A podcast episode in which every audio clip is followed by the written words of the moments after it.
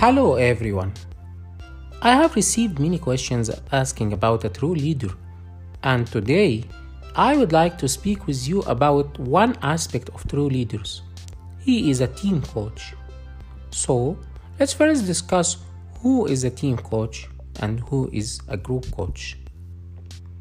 The team coach is the one who is coaching the whole team to achieve one goal. And the term team is referring to group of people who has one goal to achieve.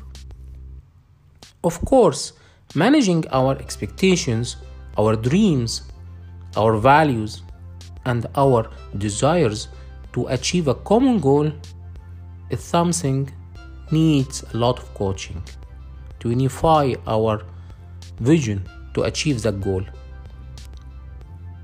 So, the true leader is the one who is capable of doing this. But the group coach is the one who just coach every one of the group for his own goal or his own targets. So think about yourself as a true leader. Are you a team coach or a group coach?